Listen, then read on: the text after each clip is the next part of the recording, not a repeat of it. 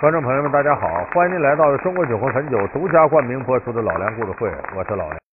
我们上一期节目给大伙说了这个中国历史上最大的大富豪，也是天道的巨贪和珅，抄家抄出来十一亿两白银，等于大清十五年的国库收入。可以说，要讲贪官，没有个比他更大的。那么和珅为什么能贪这些？一个重要原因在于啊，他掌握权力三十多年。乾隆皇帝始终宠爱他，给他做后盾，所以他才可能呢，呃，积攒下这么天字号的财富。那么说，乾隆皇帝为什么这么宠爱他呢？咱们历朝历代，你看那皇上当朝时间长的都有个特点，他此一时彼一时，这会儿我喜欢这个大臣，可能过一阵我就不喜欢他了。可是乾隆这一生在和珅身上，那可始终是忠贞不二。奴才从开始即位一直到死，都喜欢和珅。和珅，朕真的英明吗？当然的，还用说？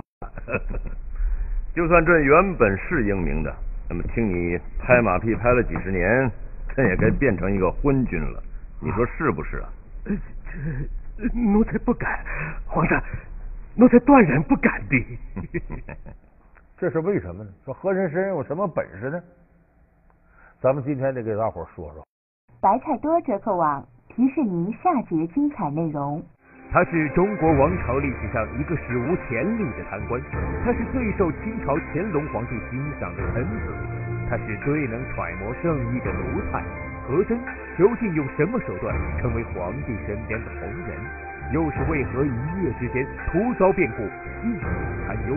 老梁故事会为您讲述和珅受宠之谜。和珅不是说就会溜须拍马，他揣摩圣意这个能力确实大，把这个乾隆皇帝拍的舒舒服服的，这不假。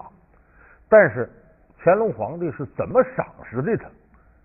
你想想，这个人跟我没接触的时候，我就认为他行，那绝不是因为溜须拍马的原因，他还没跟你那么近呢。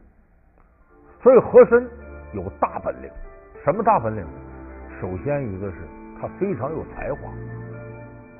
这个才华体现在哪儿呢？咱们上一集给大伙说了，和珅打小进的是官学里最好的学校，所以他受的教育非常完整。而且和珅那个时候通各族的文字，汉、满、蒙、回这些各族的文字他都清楚。